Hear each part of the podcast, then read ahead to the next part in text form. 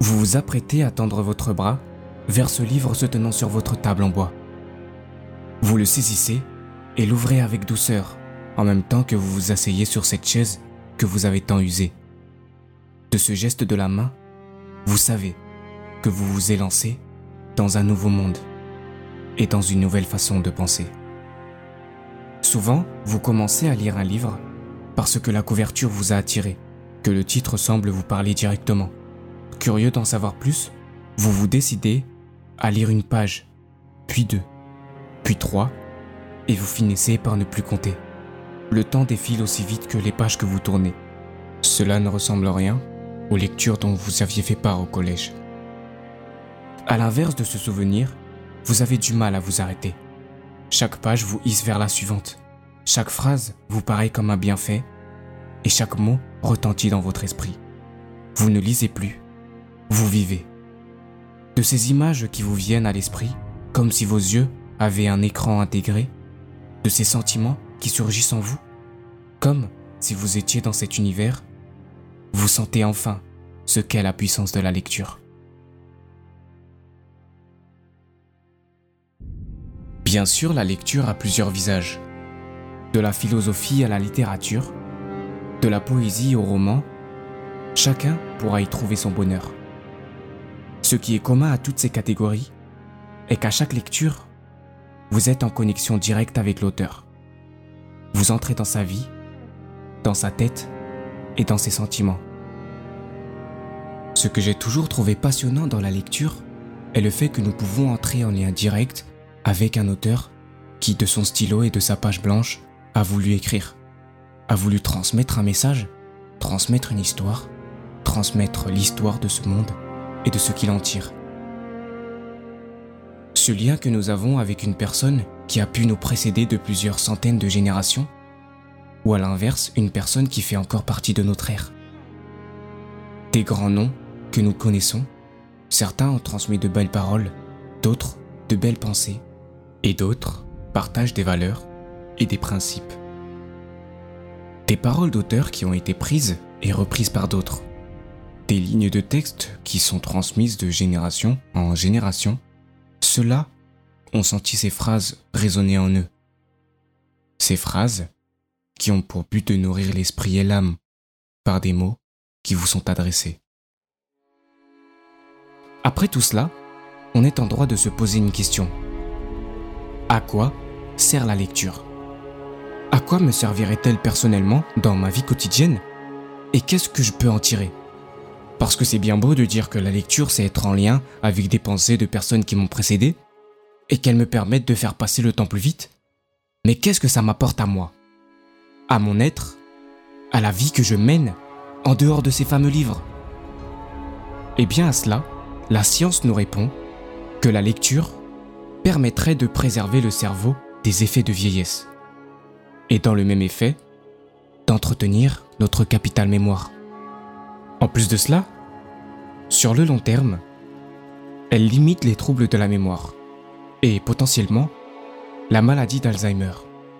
Elle permet enfin de développer la théorie de l'esprit. Alors on va se demander, qu'est-ce que la théorie de l'esprit? Eh bien, la théorie de l'esprit, c'est la capacité à attribuer des états mentaux, comme la pensée, les croyances, les intentions, les désirs.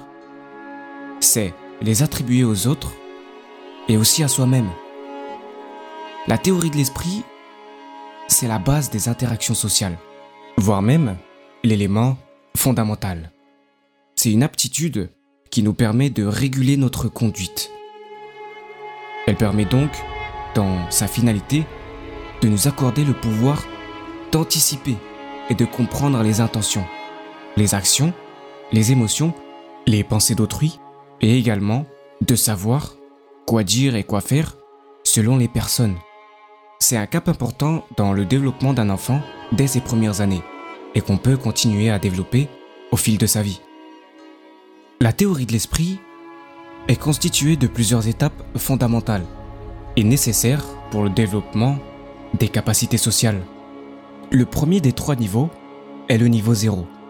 Le niveau zéro se constitue de savoir décrire une situation sans se préoccuper des états mentaux à propos de cette situation.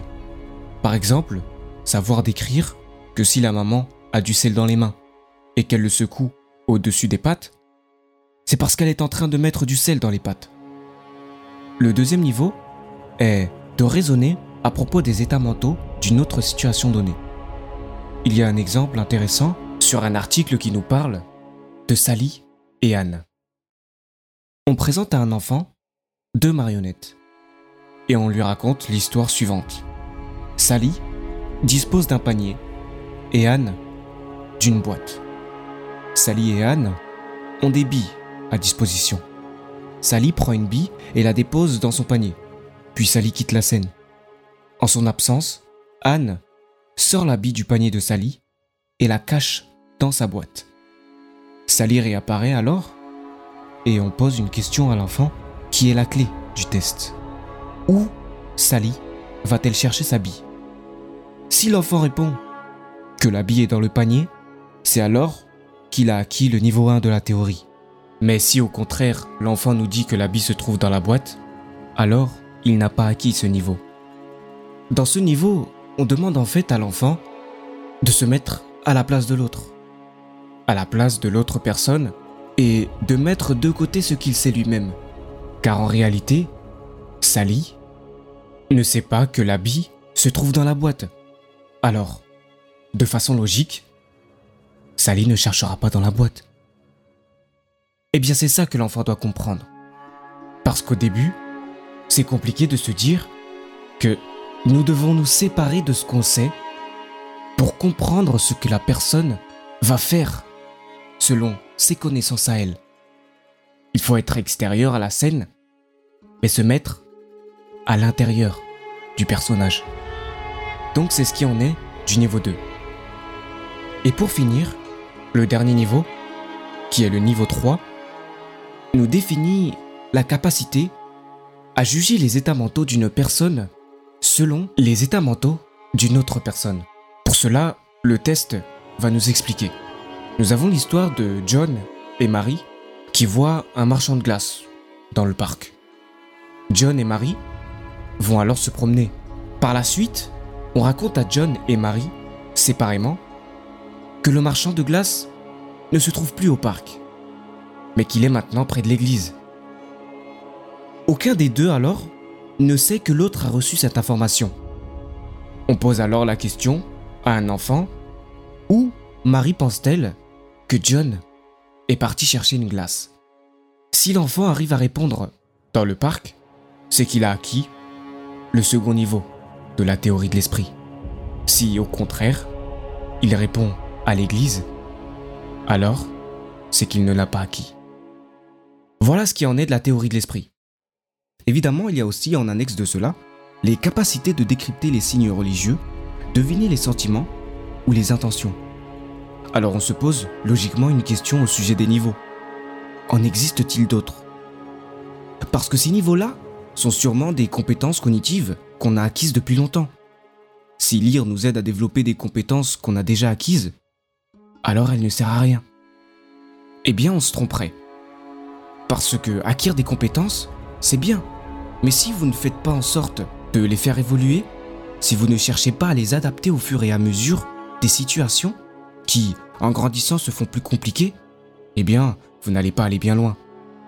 Vivre avec des déductions d'un enfant de 9 ans, on imagine bien le problème.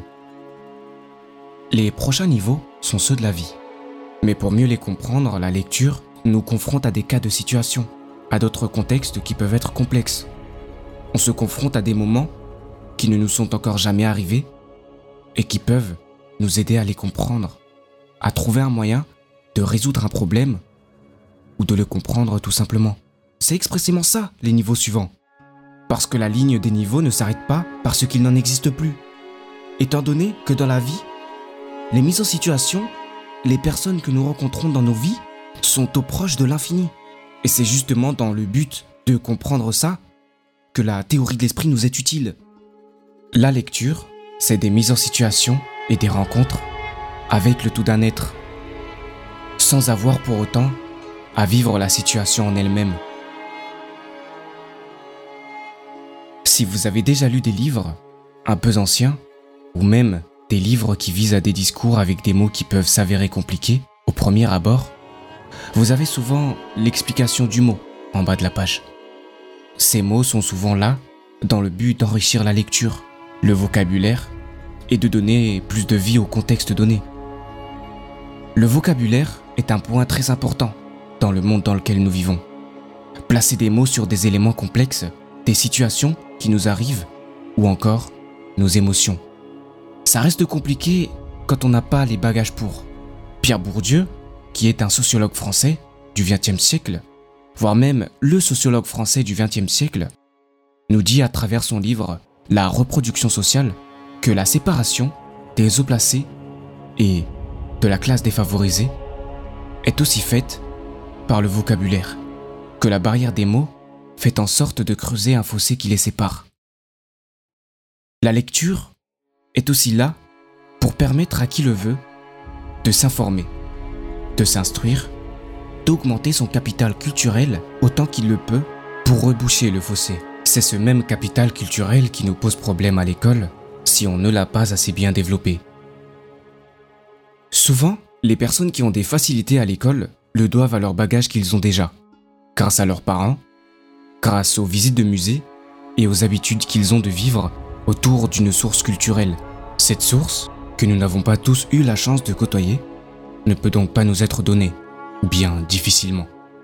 C'est alors ici que je dis que les livres sont des portes d'entrée vers la source à laquelle nous n'avons pas eu l'accès, par nos transmissions familiales. On peut alors se débarrasser de notre pauvreté linguistique, en plus d'augmenter notre capital culturel. Alors qu'on soit d'accord ou pas avec lui, ça n'enlève rien aux répercussions que peuvent avoir nos lectures sur notre esprit et notre capital culturel. En fin de compte, la lecture a mille façons de nous redresser, combien même on ne chercherait pas réellement à obtenir cette finalité. On grandit par l'unique billet d'un regroupement de mots dans une compilation de pages qu'on prend plaisir à étudier.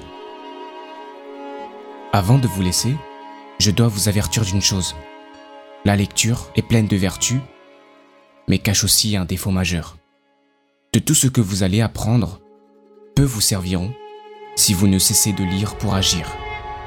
Un usage excessif de la lecture peut nous réduire à un enfoncement sans fin dans le monde de la passivité. Tâchez toujours de rester dans le juste en évitant toute débauche.